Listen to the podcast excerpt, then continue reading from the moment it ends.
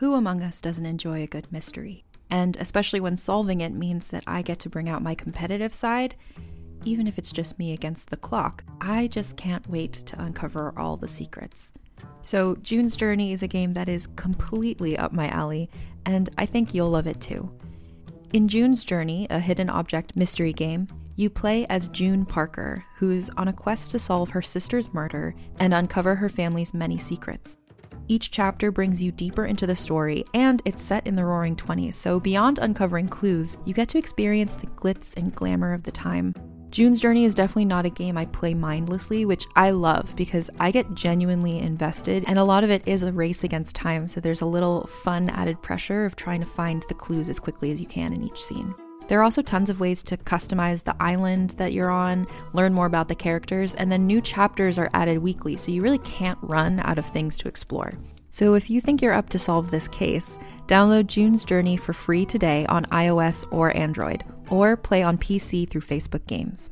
June needs your help, detective.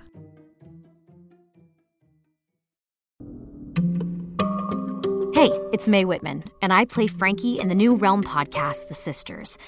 The Sisters is about a museum curator of medical oddities who investigates the origins of a mutated skeleton with two layers of bones. Soon, she uncovers an extraordinary mystery that connects her present with one family's tragic past in hauntingly dangerous ways. Listen to The Sisters wherever you get your podcasts.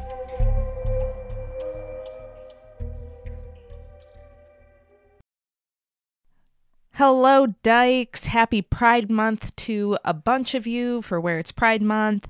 Uh, I have a couple of quick updates. I'm trying to hide it in my voice, but I'm actually uh, very under the weather.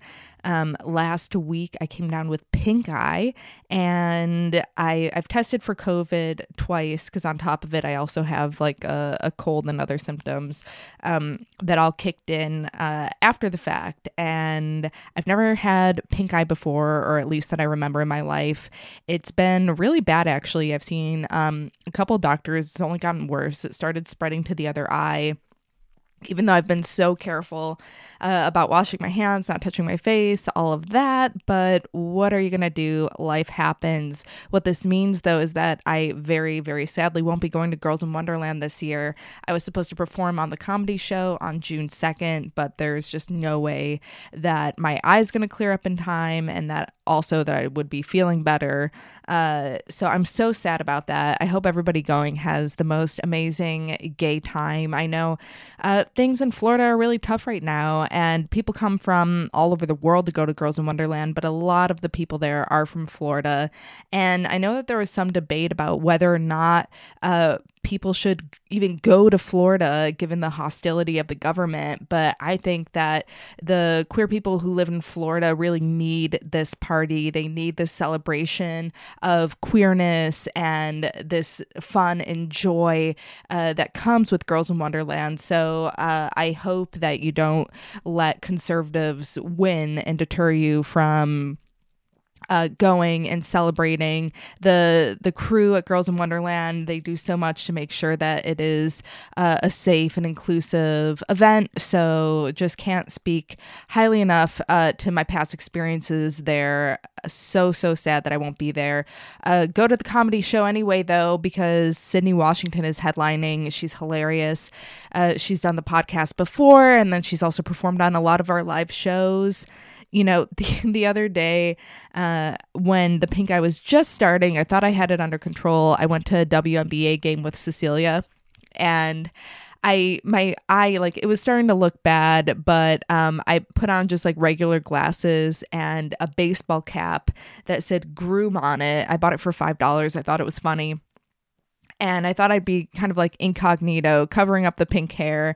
Didn't really want anybody to see me looking gross and sickly. So um, again, this was before the other symptoms kicked in. I just I just had like an itchy pink eye at that point. Uh, so I'm I'm at the game and we sit down and immediately I could tell that the people next to us are Dyking Out listeners just by the way they look at me and they said something in the in the third quarter which was nice but like as soon as I felt recognized I changed my glasses and put on my sunglasses uh and so I, I'm I'm like this person in sunglasses in an indoor basketball game, which usually isn't me. Then they start playing the song Crazy in Love and start featuring couples uh, on the Jumbotron. And because I have this groom hat, I think, uh, they put me and Cecilia on the Jumbotron. Then I start getting texts from like people I know who are at the game uh, who are like, oh my God, just saw you on the Jumbotron. Messages from Dyking Out listeners being like, hey, I'm at this game, saw you on the Jumbotron looking like a total tool in these sunglasses and this groom hat. Um, so I had to, I was like writing everybody back, being like, I think I am not this person. It was kind of funny um, until it wasn't funny, until my eye got really bad. Uh, and after the game, I've been kind of shut in since, and it's been it's been rough. I have been binging The Ultimatum uh, on Netflix. I guess that's the only good thing that has come out of it is that it's given me the time to watch trash queer TV. So many thoughts. Maybe I'll post them on TikTok where I'm starting to be active at TGI Carolyn. Uh, I also have a bunch of shows this June that my eyes should clear up for. Uh, so if you wanted to see any of my shows, if you're in the New York area, uh, I'll be posting those on my Instagram at TGI Carolyn. Uh, there's even going to be one show upstate for anybody who lives more like in the Catskills area. I'm doing a fun show there big show, of course, for me is always Love's a Pitch. I'm doing the Pride edition. I haven't done a Love's a Pitch since Valentine's Day.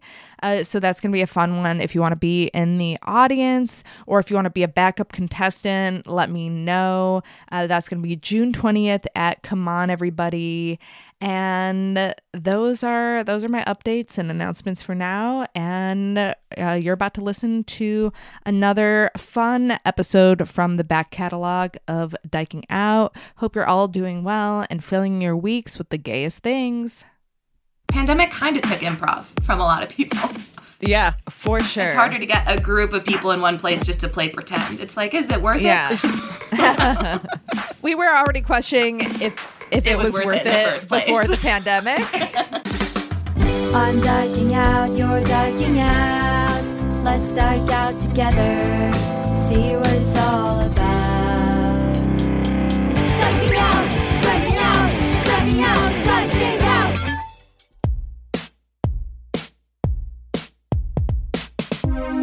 and welcome to Dyking Out, a podcast that's cool for the summer. I'm Carolyn Bergier. I'm Melody Kamali, and today we're diking out with actor and comedian Emily Dayton Evans.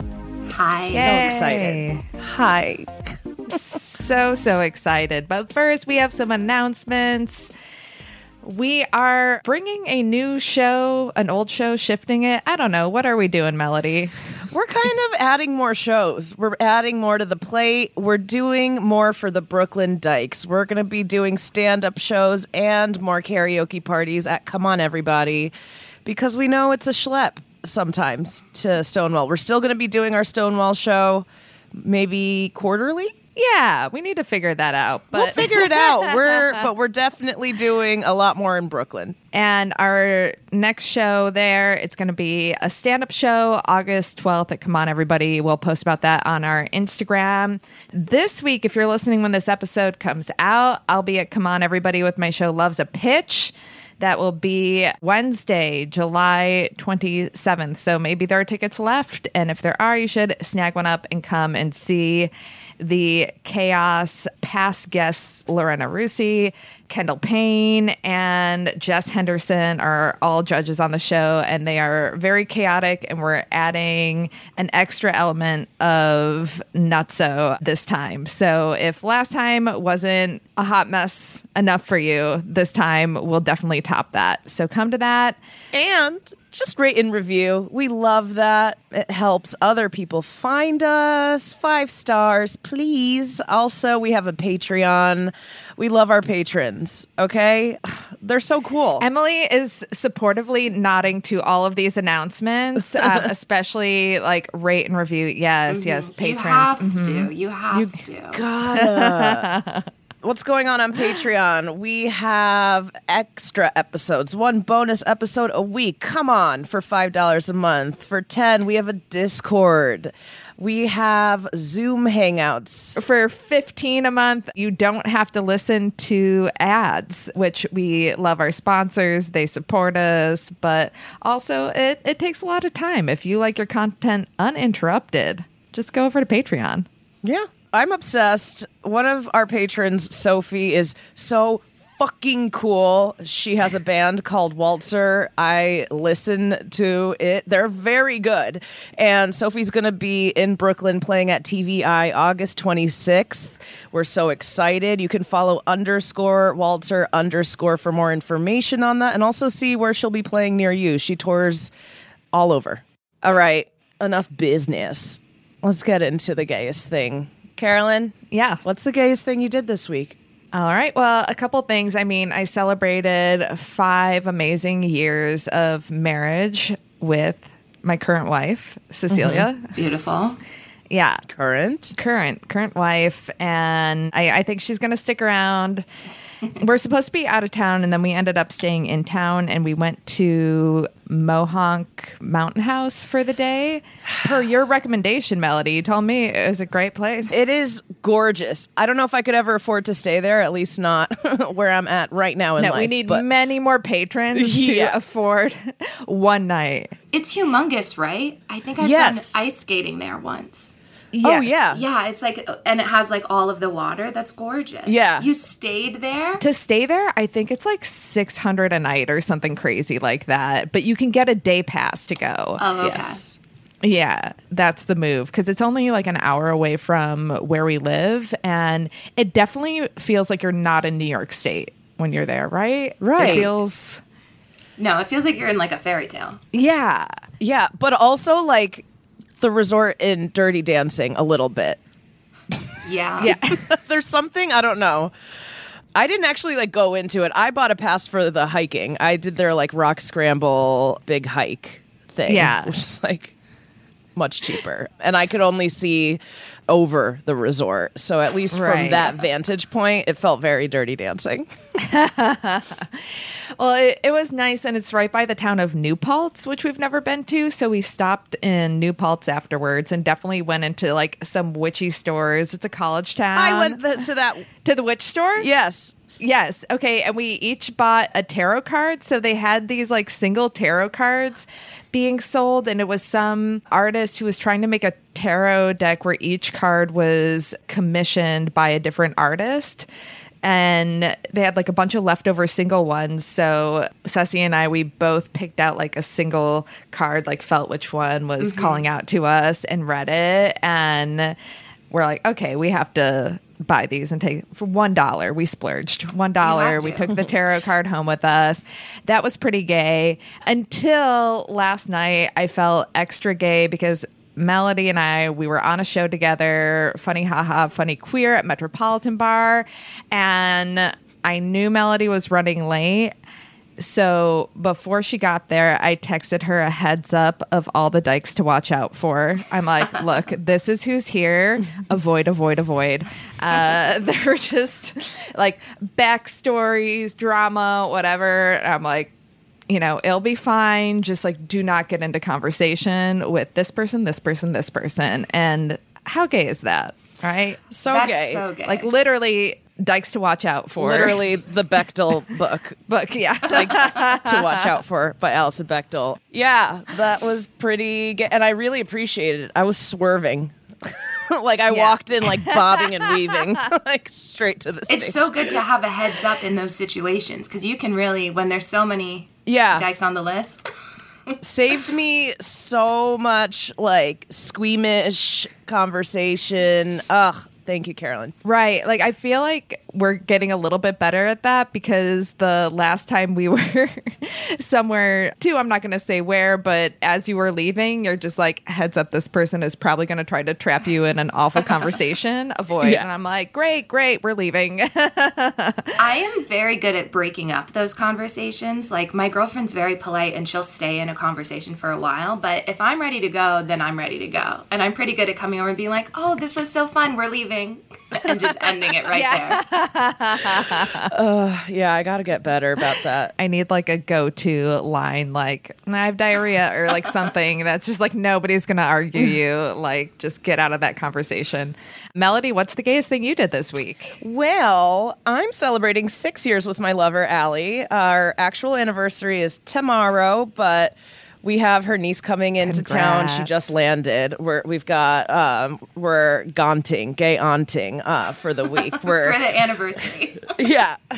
she um, it was the only time she could come. I'm cool with it. I love her. She's adorable. She's 12 years old. We're taking her to Wicked. Yes, she packed a ball gown. Um, we're taking her to Coney Island. We're going to take her to Top of the Rock. We're going rollerblading. It's going to be uh, so cute. All she wants to do is quote see big buildings and wants to know if there's Dunkin' Donuts in the city because I quote have to have my coffee. She's so cute.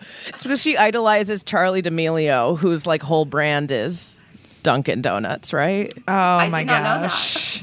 Oh yeah. Yeah. She's always at least in the beginning in her rise, she always had an iced coffee from Dunkin' Donuts and then like a lot of little tweens were like, "Absolutely. Got to have my coffee." and it's like the frappuccino type drinks that barely has. It's mostly sugar. Right, right, right. so we're going to pump her full of sugar and hit the town, okay? We celebrated by going to the queer beach by ourselves. Very different experience. I feel like at Riis Beach, Emily, do you go to Riis Beach? I do. Okay. I do. Do you feel like there are just so many Brooklyn queers there that it feels like a networking event? Yes. Most of the time. Uh, yeah.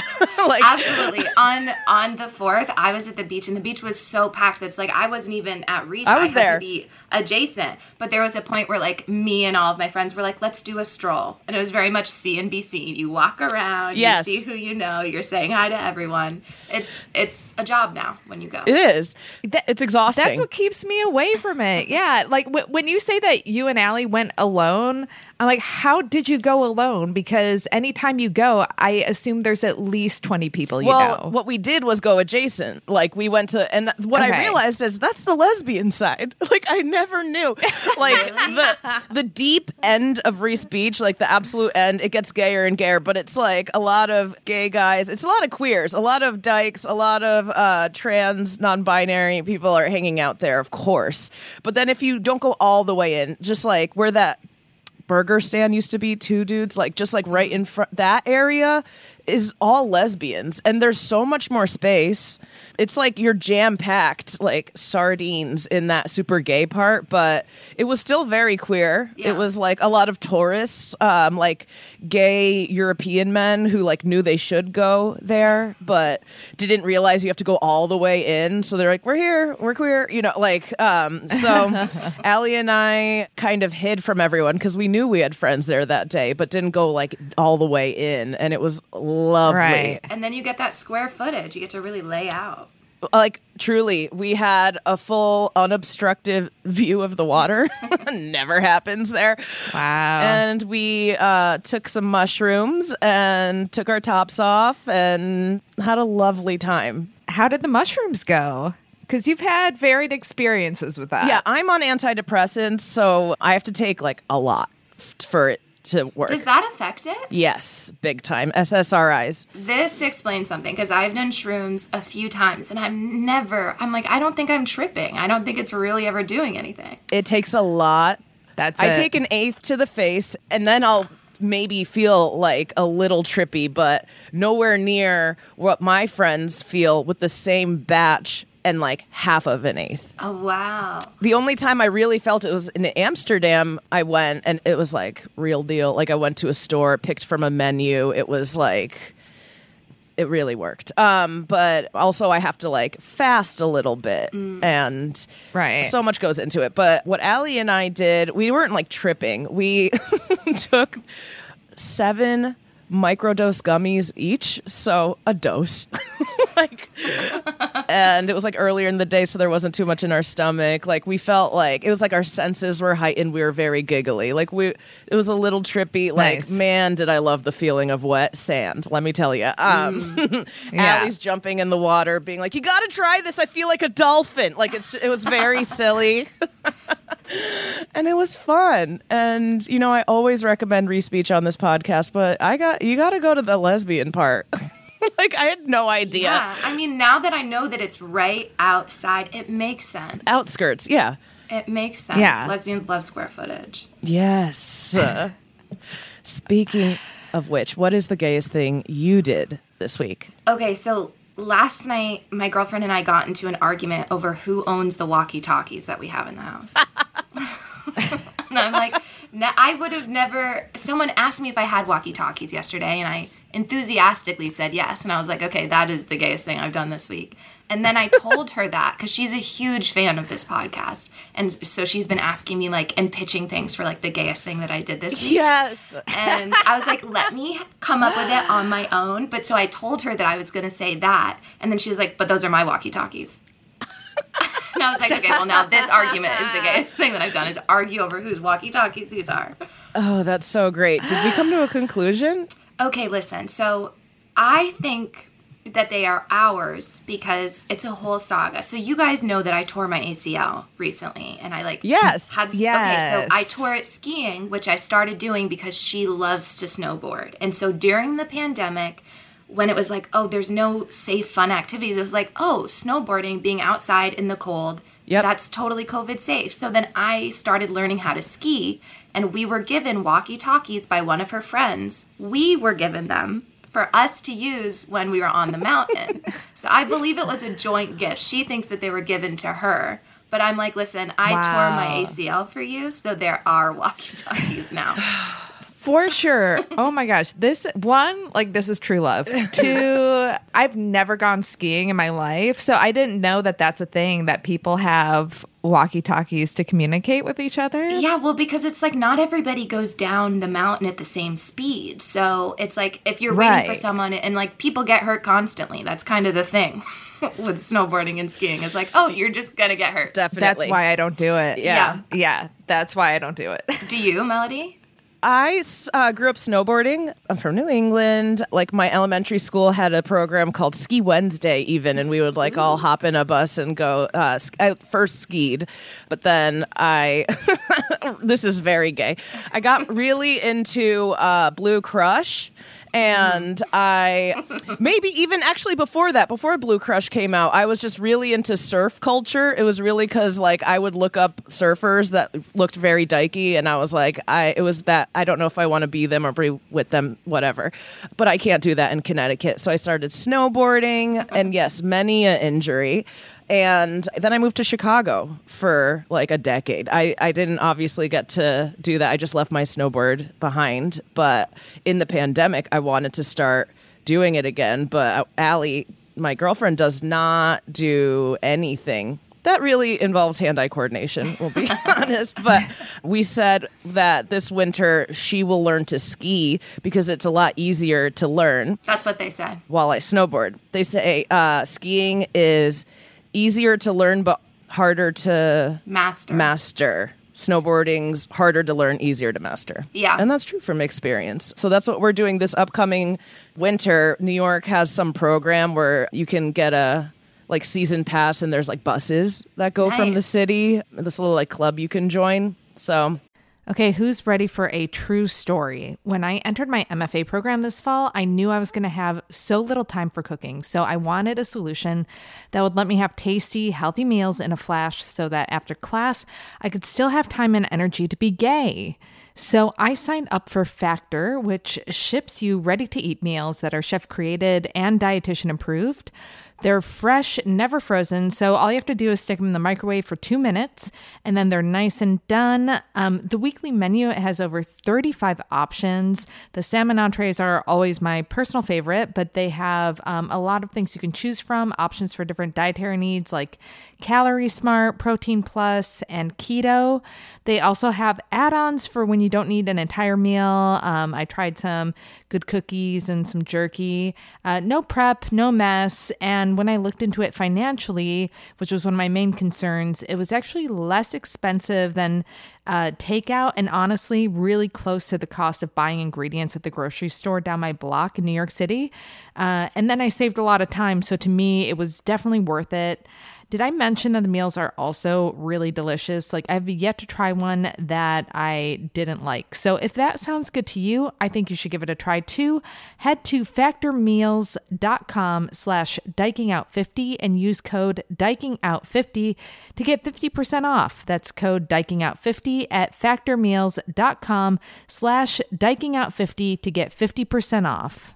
Wander with us into a world of magic. Join Jenny and Madeline in this fantastical audio drama as they journey into the stories you grew up with and reinvent fairy tales with a feminist twist. We'll see you soon in the forest of feminist fairy tales. Wow, well, if she needs to borrow any, I had just invested in skis and ski boots and the rods, truly like right before the trip where I tore my ACL. So if she needs any of them, I was just getting good, you guys. I had not, Yeah. I had never done it. And I grew up in Vermont, and so like everybody else grew up skiing and Wow. snowboarding. But Oh I'm, yeah. I'm one of five kids, and so it's like there was no way my parents were going to pay for all five of us to do that. And so I just did Right. it. And oh, my mom told me, she always told me growing up that I was too fragile and that I would get hurt. And it sucks that she was right. Oh. Wait, I didn't know we had the same mom. That's so weird. That's so weird. Yeah. My mom pulled me out of soccer because they didn't cancel games if it was raining. And she's like, You're going to get a cold. like, you're too fragile. Too fragile and a cold, the end of the world. I could have been a soccer dyke. Yeah, I could have been a soccer dyke. You still can. I guess so. I guess queer soccer is is a thing, but also the the fear of getting injured for me is like because as you experienced getting an injury while living in New York, it's like one of the worst places. I didn't even think yet of the subway. to have to get around. I yeah. didn't think of any of it either. And then I knew someone who tore their ACL like three weeks before I did, and he lives in Yeah. the suburbs and he doesn't have any stairs in his house. And it's like I have to walk upstairs just to get to my apartment. Like I had to crutch up the stairs the day I had the surgery. It oh is wild, but I think it just makes me tougher and cooler. Totally.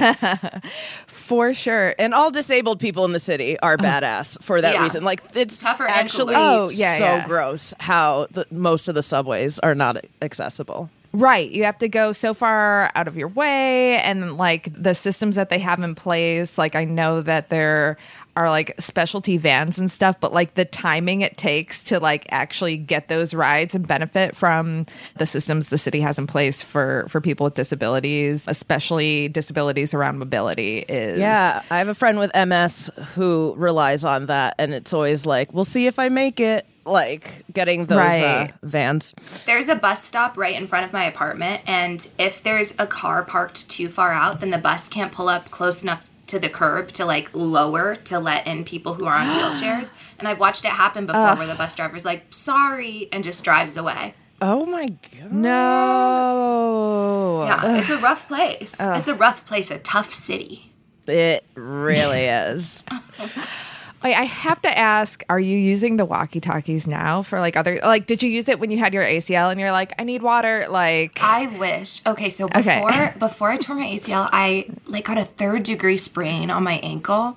And when that Emily. happened, I know I'm a little bit accident prone. I also you And are fragile. I one time I also I this this stuff just happens to me. I was leaving work. This was in 2018 and I worked in Chelsea Market and I was like rushing out of there. I was completely sober and I walked headfirst into a pole and I split my head open and I had to get stitches. I was completely sober. I just was walking so fast. because you want to get out of there, especially Yeah, I I, was like- imagine if you work there. Because I go in there when I have like friends in town, family in town, bring them, and I it's, so not long before I have a panic attack. Yeah, so I was trying to get out, but then I walked. I walked into the pole, and it's like I heard the contact, like I heard the pole before I felt it, and my first thought was like I knocked my teeth out. And once my teeth were there, I was like, I'm fine. So then I went to keep going, and then this couple had been walking by, and they were like, Um, ma'am, are you okay? And I like turned to them, I was like, I'm fine, but they're like, Uh, you're bleeding. I touched my head, and there was just like so much blood.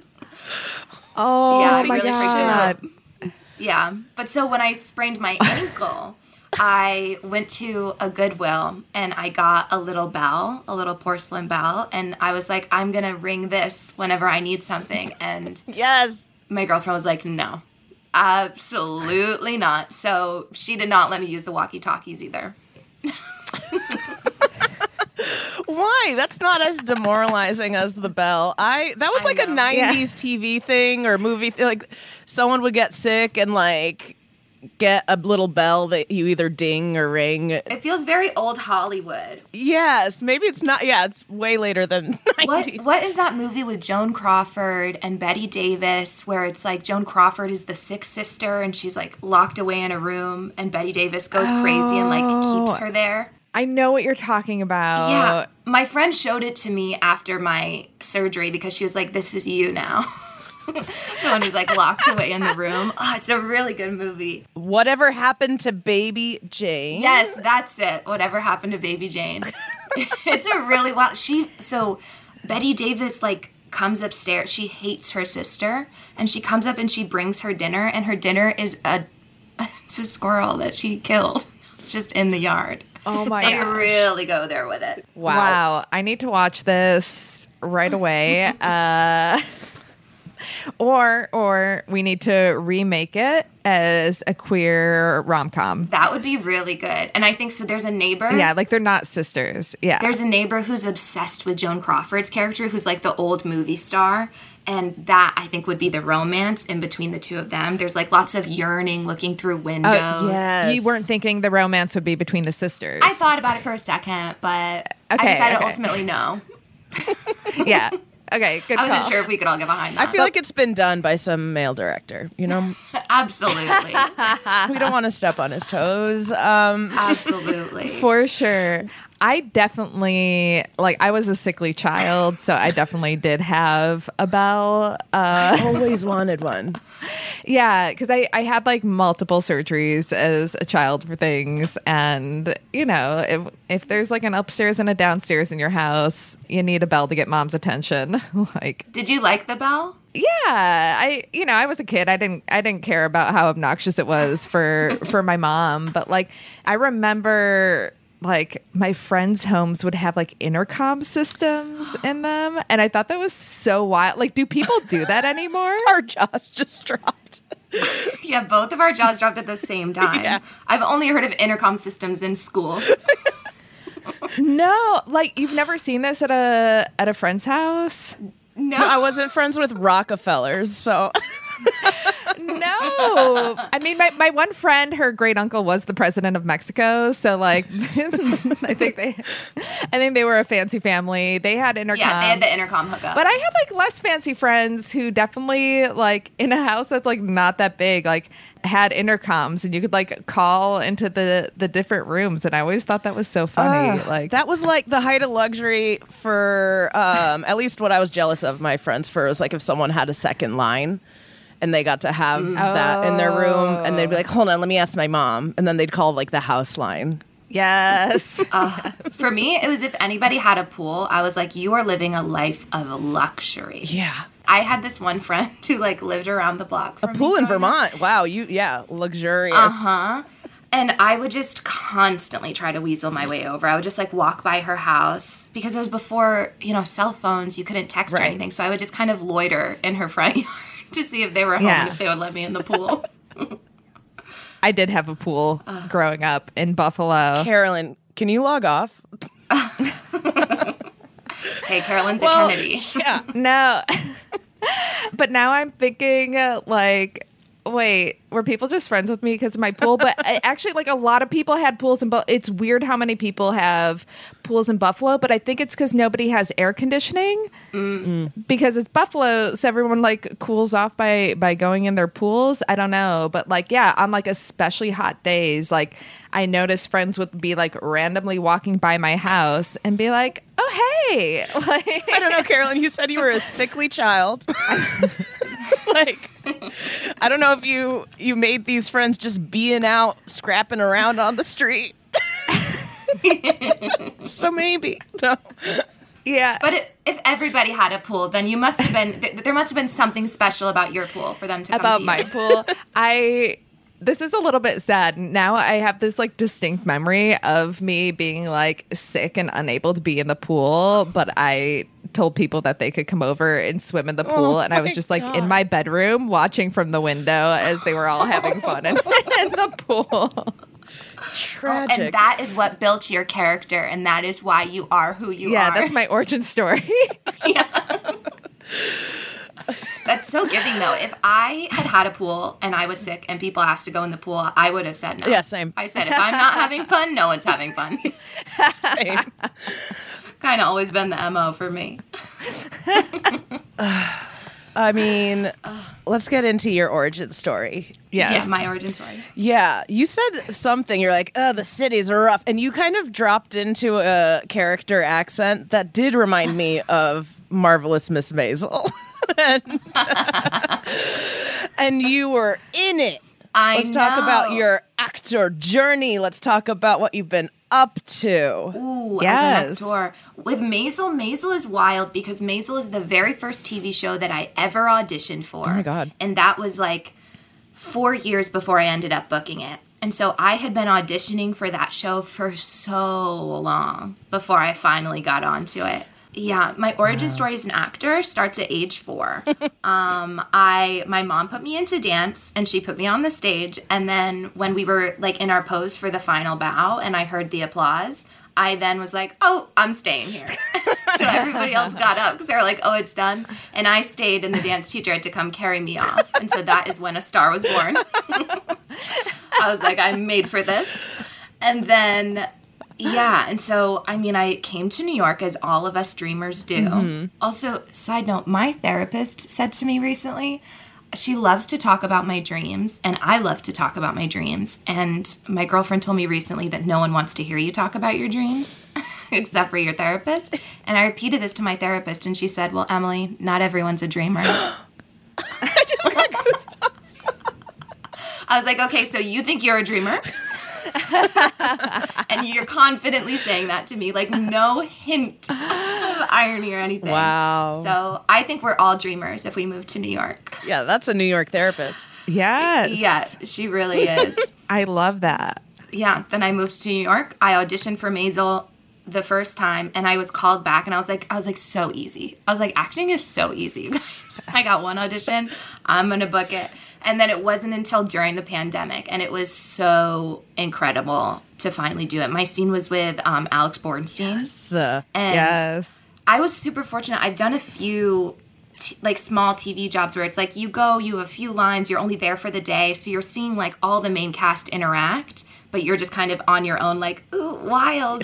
but for Maisel, it was me and like a series of other girls who were also in this scene who were also day players and for a lot of them it was their first time on set and so i got to go in and kind of feel like a pro and so all of them were super afraid to talk to Alex, but I was like, I can do it. and so we chatted about how in the scene took place in her office.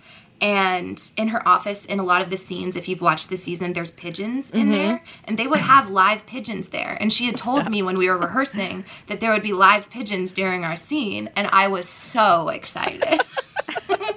but then they ended up cutting them for time oh, cutting the pigeons for time, which I was bummed about. but I got to talk to Alex Borstein about the pigeons, and that made my day. I mean, you you looked incredible in that scene. Oh my the God, right? costume. ah! What's so funny is that I, so when I had that very first Maisel audition and callback, when I showed up to the callback, I was the only girl wearing pants. And one of the girls, like sitting in the waiting room, was like, wow, you chose to wear pants. Brave. I was like, okay, I'm pretty sure they wear pants in the 60s. But so I didn't book that one. And then when I went to my costume fitting, I came in and the woman was like, set out some pants for me. And then I told her that story about the callback. And she was like, that's so funny. Our costume designer looked at the photo of you and said, this one would wear pants. Dyke. I was like, okay, gaydar. she knew. And then I did, and I thought I looked so good. Oh, yeah. And that hair, Yes. the hair that they did was incredible. I had like a shag haircut at the time, and I was like, oh no, is this going to be hard for them to style? But it actually curled perfectly, and then I did not wash it for like three days. I really tried to keep it because it looked so good. Really, truly. Uh, That's so fun. I had a friend who did background work on Boardwalk Empire, Mm-hmm. and it's just like, even as just being in the background, you get like three hours of hair and makeup and are Mm-hmm. like given this like extraordinary costume. And It's so fun. It really makes it. Once you have someone else doing your makeup, you're like, okay, I'm an absolute star.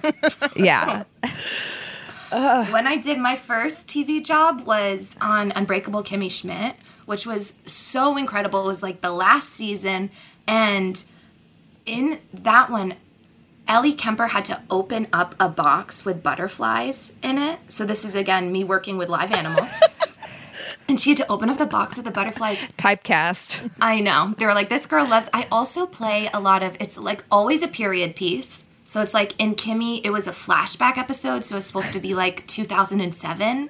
And then I was in the loudest voice, and I was in the episode that was about 9 11. and my friend, my role in that, they cut. I had one line in that, and they cut it. Um, still sore about it. Yeah. I, it was like we had to run up to the roof and then it was as if I were I was an assistant at Fox News and we run up to the roof and one of the buildings had already been struck and so my reaction had to be to the second plane hitting the second twin tower and when that came out me and all of my friends were like I am the new queer face of 9/11 because there's just because they cut my line but there's a close up of me just looking like horrified And so, yeah, I'm a period actor. Maisel, 2007, Kimmy, 9 11. Oh my god, what's next? I can't wait to I see. know. So wait, get back to the butterflies oh, though. Oh, yes. yeah, okay. the butterflies. So it was like she was supposed to open the box, and the butterflies were supposed to fly away. And they had Yeah. like two boxes of butterflies, and the first one that opened up, I think they were fully dead. and they're like Wow. opened up and nothing happened. And she like shook the box a little bit, still nothing flew out. And they're like, "It's okay, it's okay." And they tried to, and then what they had to do is take all of the live butterflies and put them into a different box for her to then open it up. So it is a little bit animal cruelty, but it was a, they got the shot. That's what's important, right? Oh my god. they got the shot of those butterflies. You always see something about that with butterflies. Like on Drag Race, on the finale, one of the queens, Asia O'Hara, did like a reveal and Mm-hmm. um, opened a box of butterflies, and they were just like dead, like falling dead on the stage. They're very sensitive creatures. It's the same with like when people let out like doves and stuff at weddings. yeah, yeah. they're- they're- Yeah. that's always a big risk. Yikes. and you can't, cook- you don't know, and also they're animals. They're unpredictable. So I guess Maisel, they made the right call in cutting the pigeons because who knows what Yeah. could have happened. Well, they auditioned too, just like you. They did for four years. It took just as long for the pigeons as it did for me to get on that show. Oh my god, I love it. Congratulations. Um, Thank you. You also have more fun projects coming up. Yeah, yeah, yeah. Let's talk about 1 Million Girls. One Million Girls. So One Million Girls is Gara, who has done the pod before, friend of the pod. Yes. Gara and I's we we say it's our revolutionary brainchild. And so it's like we've been doing our live show, which is mostly us doing characters and music and dances. and spitting in each other's mouth. Yes. we do do that pretty often because people love it. It was a hit one. It's kind of like with toddlers. It's like you do something that makes them laugh once and you're like, well, I guess I have to do this For 900 three more, times. Yeah. It is. It's that we, oh my gosh, at one of our recent shows, we wrote a jukebox musical and where it was, we were turning disobedience, you know, Rachel on Yes. Rachel. We were Right, turning right. disobedience into demi-obedience. So we did it all with Demi Lovato songs. and of course, we had to spit in each other's mouths. for Yeah, that uh, one, too. you have to. Wow. This is two episodes in a Literally. row where we're talking about the mouth spitting and disobedience. This is great. I love it. Not the last. It was a huge cultural shift when that came out. yes. yes. Huge. Changed the game. I saw it at BAM with a bunch of older white people who, oh what are you guys doing here? And I just, I did see the spit, but I also whipped my neck around to look at everyone else's reaction at the time. And were they loving it? They were a little, it was a lot of furrowed brows. Yeah. lot of Cecilia and I screamed. Yeah. We just screamed. We're just like, ah! Yeah, I, I rewound immediately. I was like, what? and to be doing that during COVID, brave. Well, that's the thing is, I only spit into Gara's mouth. I will not. Right, right, right. I I don't think I could be on the receiving end of that. Okay. One time I spit into Gara's mouth and they told me that they could taste it for an hour afterwards. How horrible is that? Did you just have coffee? Listen, no, I think we were drinking, so it probably just tasted like stale beer. But maybe it's maybe maybe maybe I should go to a dentist. like what does that say about me? But so after they told me that, I'm like, you can never spit in my mouth. you, you did it to yourself. Yeah. Lo- love that reciprocal relationship. Uh, in disobedience, the like one of the reasons because I thought like it looks weird, but it's because they used a flavor lube. So next time you spit into Gara's mouth, use flavored lube and see. Oh, see that'll happens. probably taste better for them. yeah. yeah, normally I just really work something up and then I just spit. Plus, it'll look really impressive. They'll be like, "Whoa, that's How did she produce so much spit? so much clear saliva." yeah, I maybe we'll add it in the pilot. Yeah. yes. Because Gara and I we're turning our live show into the pilot. That's what we're filming it next weekend too. Oh my We have God. Oh my olive- I have like a shipment of like eight wigs coming in today. I'm so excited to see them. That's so exciting. Yeah, I'm so pumped. It's like our the entire crew that we've assembled is queer. Our entire cast is queer. So it's just going to be like 4 days of filming these like very wacky characters and sketches with just like a bunch of queers in one space. I'm really pumped for it. yes. I love it. I think who's directing it? Valeria Avina, I think is their last name. Valeria Avina. Okay. They're they're a professional clown. Great. That's fun. Isn't that amazing? we were like, we were like, who? Because Gara and I have such a tight knit. We're, we're an operation. We we do what we do. We're so used to working together and enmeshed. improvising. Yeah, and so it was like we really need to find someone who's comfortable, you know, kind of becoming a thruple with us, and who's just down to get very weird. And mm. that is Yeah. exactly exactly Val. Oh my god. Yeah. Yeah, if your live shows are any indication, that's going to be hilarious. I how you guys are so prolific. I don't uh congrats on finding each other. Like I We really lucked out with that. when I picture you two, it's like entangled. Like you guys are just like Yeah. one. Because that's also what we do on stage. Yeah. we always somehow end up all over each other. What's the origin story there Yeah. of you and Gara? So Garrett and I first met at like an LGBTQ comedy competition. And so we met at that and I hmm. did not like them. I was like, no, annoying. And Garrett knows this, so I can say this. I was like, no, Yeah. not for me. Because I think that they just seemed too cool. And whenever someone seems too cool for me, I'm like, okay, we don't like each other. Yeah. And so then I was like, oh, I don't know about them. And then we ran into each other again. We were both at HBO Women in Comedy Festival. And then there, I was mm. like, oh, okay, we're both at this thing too. And then we had them with my improv team that I had before the pandemic. Because pandemic kind of took improv from a lot of people. yeah. For sure. It's harder to get a group of people in one place just to play pretend. It's like, is it worth Yeah. it? we were already questioning if if it, was, worth, in the it, first place. before the pandemic. we were all on our own journeys and then the pandemic came and like very kindly made that decision for a lot of people. Like I think Yeah. it really helped a lot of hopeless improvisers out. It was a by relief. Like, nope, you can't do it anymore. Set them free. yeah. Set them free. You don't have to yes and. My sister thinks that it's not yes and. She thinks it's and if. Oh wow. So it's like I'll say something and she'll be like, and if. That's not it. That's not it. Uh, but so we had Gara on one of our improv shows, and I think that I like to think of Gara as like my little talent scout, where Gara saw me and then was like, "We're doing it." And then we were on another show where I did musical comedy on it, and then they approached me and asked me to host a show that they had been producing with someone else. And so I first came on as like, "Oh, I'll help out host," and then it was just so clear that our sensibilities were so it's so musical and it's so and it's also very improv based and so it was just such a match made in heaven and so then from there we're like okay we gotta take the show on the road and we gotta milk it for all it's worth. At our last show carolyn when you were talking about the tarot cards i did a character where i came out to do tarot readings. My name was deborah and i was just helping everybody out doing a tarot reading. And gara gara and i started to do a bit where they had said that I was their mom's friend, but then Gara and I started to like have sexual tension in this improv scene we were doing, and we were like, "How do we get out of this?" Because it's like, okay, the audience either wants us to kiss or they want us to stop, and so we were like working towards kissing, but we were like, "This feels inappropriate," and then I was like, "Let's pull a card," and the card that we pulled was the devil. And we're like, that's a sign we gotta drop the bit. we gotta stop. That's so funny. And also, I think reminds me of an old listener question we have that was like somebody that was having sexual tension with their mom's friend. It was Oh, like, my mom's right. friend keeps hitting on me. One of our last ones. No, just kidding. That's they're not. That's not why. Wait, did you guys give advice? yeah, we're like, "N- Don't not do it." appropriate. Don't run away.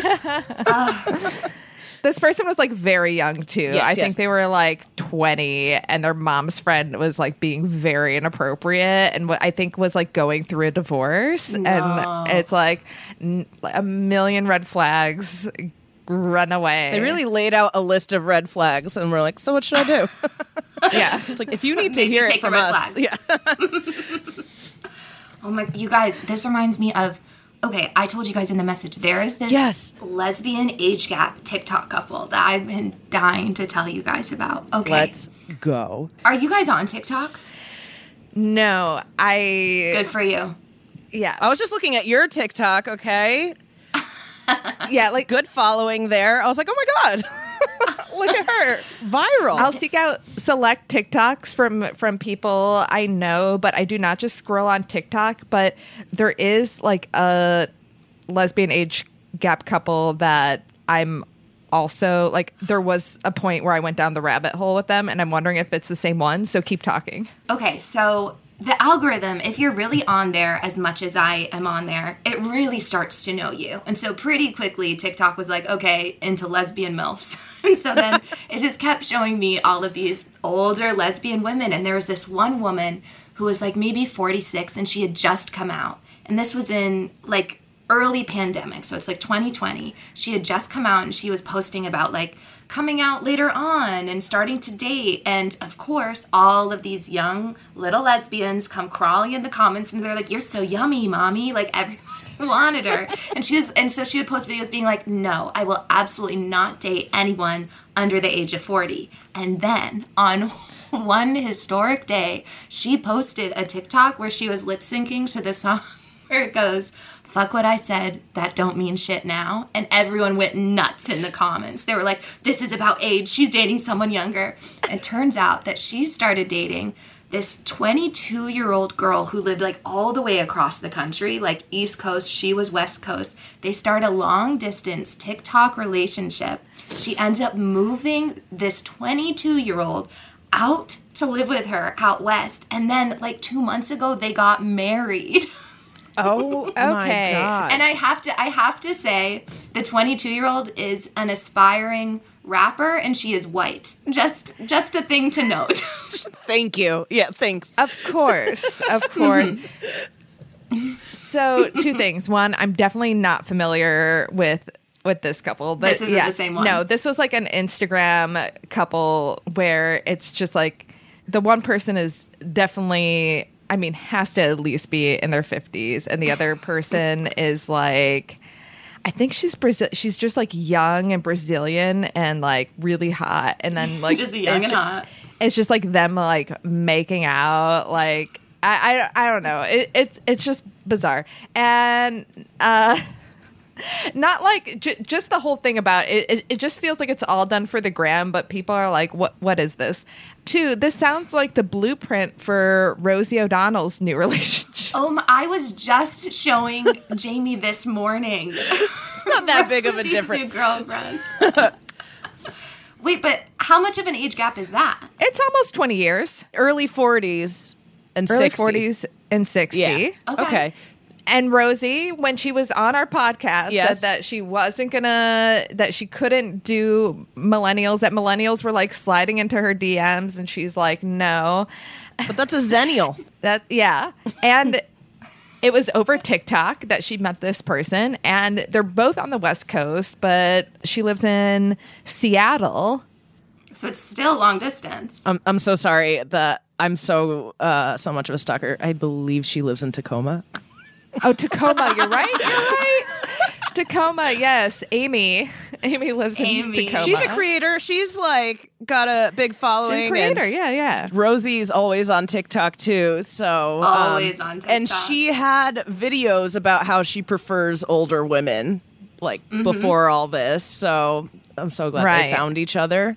And I remember seeing her answer people being like, "Yeah, maybe I would date someone from TikTok. I don't know, but like I'm not looking." And then love Boom. found her. Yes. So the two that I follow, it's Jamie and Lily are their names. Jamie like stopped posting like in the recent year. So Jamie's not posting and that's the one that we all want. She's the MILF. And so we want to see her contact. And so now we're just seeing Lily and like Lily's writing songs about her. There's one called My Baby that does get s- stuck in my head now because I think I've watched too many TikToks of her doing them about her. Oh my gosh, you have to look up and see photos from their wedding too. It's really wild. What's the handle of one of them? yeah, Okay, it's I just need a visual reference. right. It's- Same. We have it's to. Drippin' Lil. Let me Driven, Lil. Drippin'. 'cause Drip- remember, aspiring white rapper. It's. D R I P P I N N L I L, and that's the younger one. Okay. Just looking at the the page in TikTok that's just like Yeah, short gifs of all the videos, I'm just like problematic Uh Yeah. just Yep. And it's just like, how did she? We were all so in love with Jamie, and it's just like, how did they? How did this happen? Her one of her first vi- when you're tickling her and she lets out a little stinky fart, And that's her song. That's my baby. and then she hashtagged it. That's my baby. I'm I'm so scared to watch any of these. I see one that just has text over it, black creators slash black community. Please comment your opinion. oh no, you don't I'm want so that. curious. Okay, babe. Ooh, so curious. Oh wait, Jamie's hot. Jamie is hot. I don't know what I was expecting, but Jamie's hot. She is. And she also she just recently got this haircut. And recently like a year ago, but it like it was right before she stopped posting that she got this haircut. And she used to have this like long hair and like shaved on one side and Hmm. she'd always do this one like sexy flip, the same one to the camera. Wow, wow, wow. Thank you wow, for this gift. Yes. I will be doing a deep dive seconds after we log off. I'm also off. this okay, she is not gay, but I feel like she's a gay icon. Her name is Nancy. I follow her. She posts dance videos. She's very much like a mom living in the Bay Area and she would post they're very sexual these dances that she posts and you can tell that she's just living her best life i you guys have to look her up Nancy. I can't explain her. It's Nancy dot and then it's Teresi T E R E S I. There she as is. soon as they did Nancy dot oh, I've seen her. You've seen Nancy. Yeah. I love Nancy. I guess my And algorithm knows that I like less, or a MILF, I guess. yeah, it's MILF Talk. Yeah. She I follow her on Instagram because I really I love her. I feel like in another universe I am Nancy. Like I'm just redoing the lights in my bathroom to look better on TikTok. She did that. Yep. I just went to her. You're the only one I know following her. Hot gay celebrity is following Yes. Nancy. Much smaller following there. You're one of her dedicated 569. I am. She went live on Instagram yesterday. There were three people on it. I was one of them. And I asked her Oh questions and she answered them. Yeah. well, who else is she going to answer? She said that her favorite dance move is body rolls. Ooh. Well, she's good. That was going to be my follow up. What are your questions? Yeah, I asked where she I asked where she was from, Bay Area, what her favorite dance move was, body rolls. Bay Area, Yeah. body rolls. and then I told her that I hope she has a great night and that her videos bring me joy. And then she blew me a kiss and said, Love you, girl. oh my Wow. God. You didn't ask if she's been with uh, women in a biblical way? I should have. I should have. It just felt so intimate there, only the three of us. Right. I didn't want to scare her away. She lives in the Bay Area. She's been asked that before. I've never been to California. Oh, You've Oh, never really? been. You could tell me anything about California and I would believe it. You're too fragile. You're too fragile. too fragile for California. it's on fire right now. You should not be there. Yeah, couldn't couldn't handle it. wow. Well, I mean, you're going to have to be out there at some point with your acting career and your pilot and all of that. I mean, Yeah, I'm hoping I'm hoping that I go for work. yeah. Yeah. And if you do end up there, like living there, like you just have no choice but to live there as an actor, you're going to have to be driving. I I just got my driver's license. Okay, I saw your TikTok about learner's permit, mm-hmm. your take on Olivia Rodrigo's driver's license. It's so funny. so I was going to ask, where are you with your driving journey? I got my driver's license also it was because of the pandemic. I always said I was like I'm not going to get my driver's license because I'm going to be so rich I'm going to have a driver. I don't need to know. That's what I said. and then you know the pandemic came around I was like maybe I should learn. maybe. Wait, e- even in Vermont, you weren't driving? Yeah, isn't that wild? I well the thing is my town was so small. I could walk to school, I could walk to the grocery store that I worked at, and then I mean, I had friends who lived like 45 minutes away cuz my my high school was so small, it was five different towns all in one, and but then my friends would just drive me places. And so Right. I didn't I think my older sister didn't get it and I also was so I wanted to go to college and I was working to like save money to go to college and I was like, well if I get my driver's license, I have to pay for the test. I then have to pay for insurance, I have to pay for a car. So for me it was a fiscal decision. I was Yeah. like, I'm not going to do it. And then I went to college. I went to University of Vermont in Burlington, which is a very walkable city. And so, Yeah, And then I moved yeah. here. So I was like, I don't really need it. But then I did get it during the pandemic. So I could drive in LA. I don't know if I should, but I can. I did. I got a speeding ticket oh, man, already and I got points on my license, like a bad one. in Brooklyn? Um, I was driving on the Taconic and I was driving back. My dad got remarried over the holidays. What a wild time to have a wedding, by the way. It's like, oh, this is convenient for everyone. No, it's not. yeah, I did one of those just before the pandemic, and I was, I was like, this is rude. Yeah. And also, like in Vermont, it's so cold. And so we were driving back. And so naturally, I was just coming from watching my father get remarried. I was like, I gotta get home. So I was speeding and I got I got caught big time. Wow. wow. Yeah. Now you're really a driver. I really am. Well, my girlfriend taught me, which can you believe that we stayed together through her teaching No. me how to drive? Wow.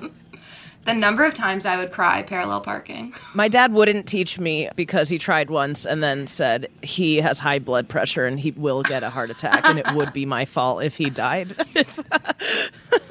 And you're like, okay, I guess I don't want to kill you, so. Yeah. And then I was taught by my mom who disregards all authority and rules and would be like, "You can you can turn on that red that clearly said you couldn't if you have to pee. like, we got to get home. I really have to pee. Do it." Um, so I get I get tickets. I definitely do. Yeah, my my wife, she hadn't driven in a while, so she had her license and drove like years ago, but then when she moved to New York, she hadn't driven for like 8 years or something before we got a car, so she was like a little bit nervous to get back behind the wheel. And she was like, you know, maybe we could just like do a little practice or something. I'm like, ask my sister. I'm like, next time we're in Buffalo, maybe Chrissy will get in the car with you because I feel like it's not good for our relationship to have because she gets like so nervous when she's driving Yeah. and I'm next to her. She gets like extra nervous and like like messes up just because I'm there. And then I'm like, okay, you're driving into oncoming traffic. And she's like, it's just because you're here. And I'm like, I hope so. I hope that when I'm not here, you are not driving into oncoming traffic. Well, that's the thing. Learning from Jamie, it was like she'd be like, "Okay, and now you have to reverse into the spot," and I'm like, "But how do I tell how far to go?" She's like, "I don't know. You just feel it." yeah. and I'm like, "That is not teaching me anything." we like we definitely had to park and like watch YouTube videos on how to do things because I she could not communicate it to me, and I was I would just be like, "Tell me, what do I do? I'm driving." So, yeah, What's her sign? I know you're a Cancer. yeah, she's a Taurus. Mm, yeah. Respect. So we're we're actually I listened to you guys' episode the other day where you guys were talking about how none of you are compatible Right. Yeah, on paper. And Jamie and I are actually we're very compatible on paper. We like I love to do it when I'm like talking with someone and they just start dating someone. I'll be like, "Oh, like what's their sign?" And then I'll be like, "Let's look up the compatibility." And it's always like you know like sixty percent. And I'll be like, "I should look up mine and Jamie's. I've never done that before." And then I look it up. I'm like, "Whoa, ninety nine percent." And just rub it in their faces. Congratulations. Suckers. Do do you feel like it makes a difference though, like based on past like non-compatible relationships? Well, I I don't know. It's like what is astrology and what is just us as humans being compatible? Right. you know i do feel like it adds this feeling of like security. Like i'm such an anxious person and i love to worry about things going wrong. And so it's like i can't really worry that we're not compatible because the stars say we are. Yeah. you know? And so it's like if we're ever fighting i'm like we'll get through it because we're 99% compatible. Yeah. and my grandparents are actually a cancer taurus couple and they and they're a, they're a second marriage that has been together for a long time so that's how you know it's real it's like they just got married and stuck it out right. they chose to redo it together yeah, love that. what are your partner signs Sagittarius. And Gemini. i don't know anything about sagittariuses You know, they're very uh they don't like to be told what to do. Um very just like floating around wanting to to do like different things. Like I feel like it's a good balance because when she's like floating sometimes I like pull her back down a little bit. And then mm-hmm. when I have like my head in the ground or I'm just like tunnel vision whatever she's you know smacks me across the face not literally but is like hey like go outside for a walk like yeah. smell nature like you need a break that kind of stuff. So i feel like it's a great balance because we kind of like help each other where we need it most. But what do you think about the capricorn gemini combo I'm like, I don't know what to say. It's it's every day's uh, new adventure.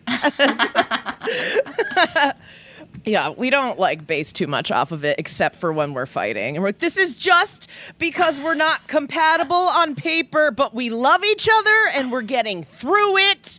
like, it only comes up in conflict. yeah The astrological stuff, I, but I mean, I didn't know about astrological stuff that much when I was dating a Gemini, but that was like a super toxic, bad relationship. But I think that was more of it just being like my first long term relationship, and a lot of it was long distance and all of that. So I don't know how much I could be like, oh, it's because they're a Gemini. Tonight, I actually have a date with a Gemini oh, look at that! See, a second time. And the first time it, w- it went really well. So, yeah, I just like we're so different and we balance each other out. Yeah. yeah you know more going in now about geminis and that'll Yeah. really inform it What not to do, say. That's been one of the interesting things about like opening things up and like kind of dating around is getting to experience signs that I didn't experience before, like with more astrological knowledge and then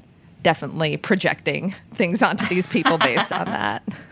I mean, you're going to astrological themed queer parties where Yes. Yes. all the dykes are wearing is it a Wristbands. wristband that says their sign? Yes. Have you seen people like swerve other people because of their sign or I, I haven't observed that, but yeah, I, don't- I don't know. Uh, have you been to a scope party, Emily, or no? no but i kind of just feel like dykes in general should just wear those because every Yeah. single conversation when two queers meet each other is always just like what's your sign Right. and so right. i think it would just save us the convo if we all just have it right there right. I know I want to add it instead of like what's the gayest thing or in addition to up Yeah. top just establish that just for the listeners I feel like they they want to know right away Yeah, you should ask Big Three. Be mm, like, yeah. and you're Big Three. It, it's so Yeah. funny because that that toxic relationship that I often fondly refer back to when I met the, this is the person that like made me realize that I was a lesbian like when I found out that they were gay like I thought my stomach was to just like come out of my body like I was like what what is this and when I first met them and talked to them, the first question they asked me was, What's your sign?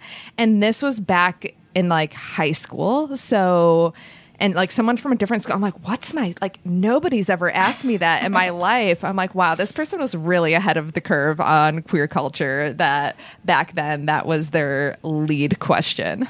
Yeah. Yeah, and of course that that was the person who made you realize. Yeah, mm-hmm. yeah, right. Oh my gosh. It was, I didn't meet a lesbian until I was 15. Like, I grew up in such a small town in Vermont, and like, I obviously knew what a lesbian was, but I hadn't met any. And I had always had this like sneaking suspicion that I was not straight.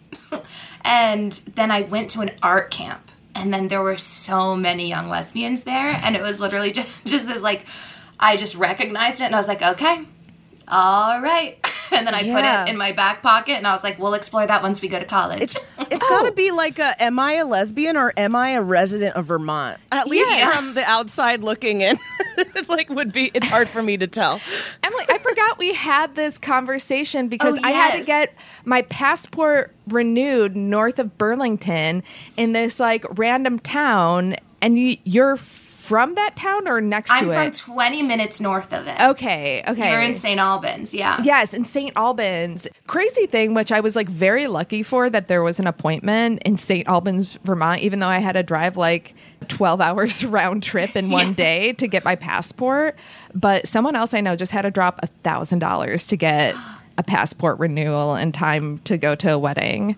Oh, dang. They must really love that person. It's so hard to get like an official appointment through a US passport agency that like yeah, that that was the only feasible one. But when I was there, Cecilia and I were looking around and we're like is everybody in St. Albans a lesbian or is this how everybody looks? And I've never been so confused like I've been to a lot, you know, Brooklyn. Like I've been to a lot of places where where everybody looks queer, but this was like I would be shocked if this person wasn't a lesbian and they were always like traveling in pairs.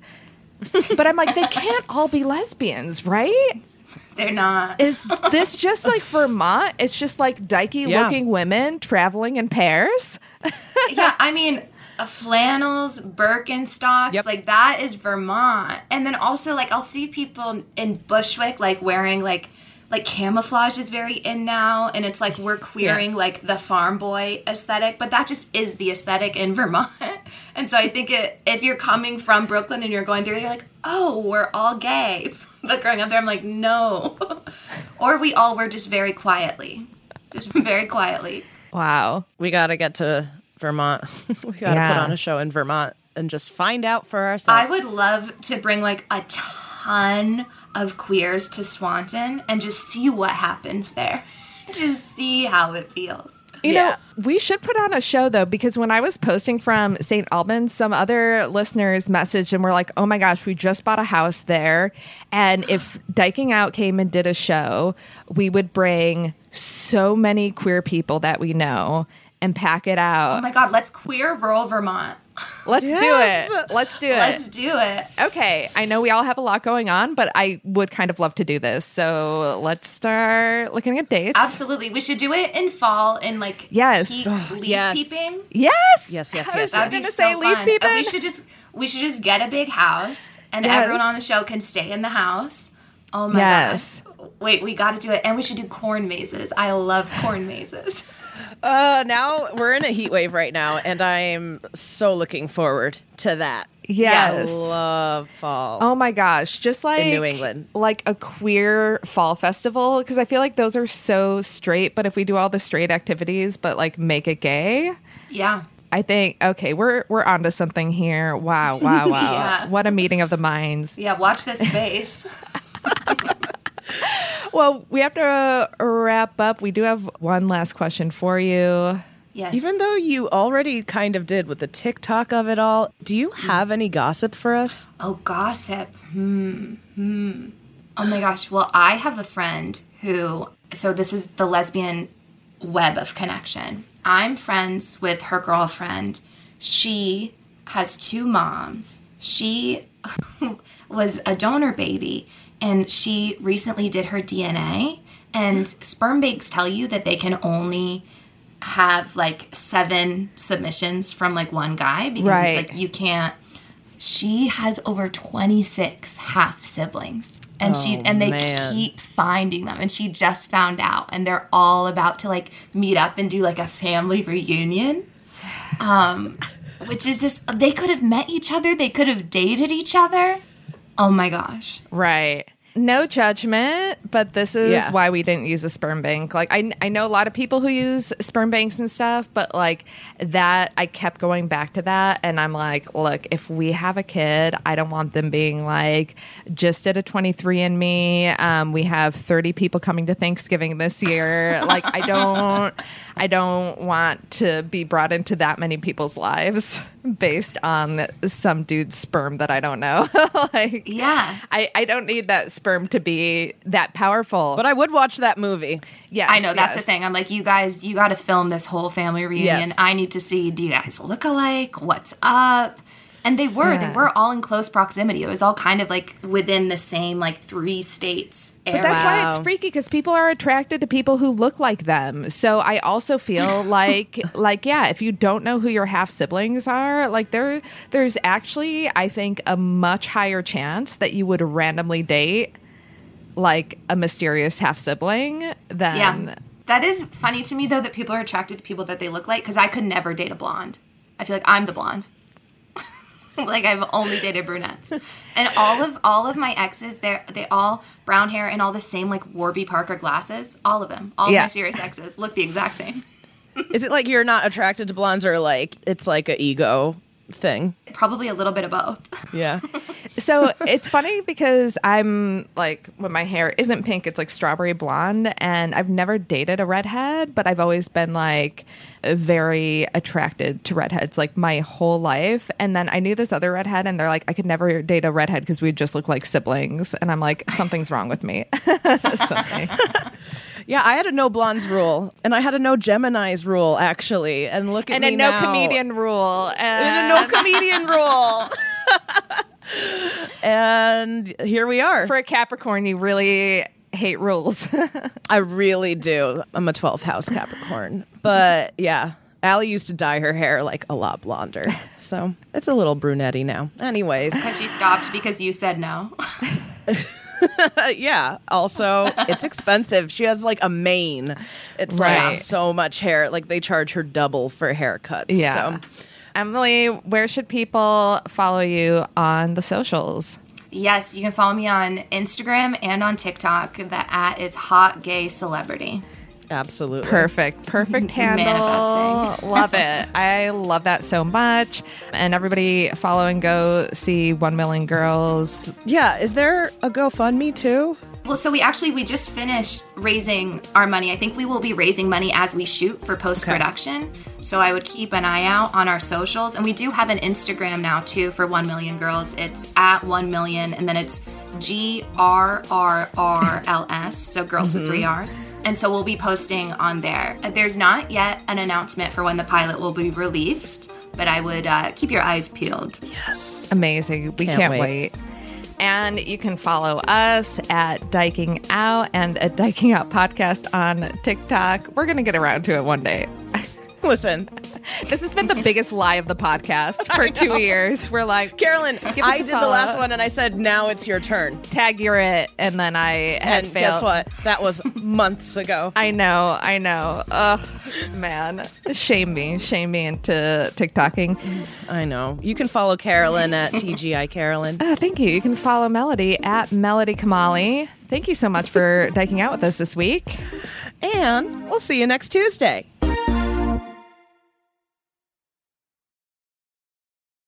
What does feminism mean to you? During Women's History Month, come explore feminism and how it's playing out in real life with season two of Thread the Needle, a monthly podcast. I'm your host, Donna Schill. I use my background in journalism and draw on women's life experiences to add to the conversation on topics that matter to fellow feminists like you.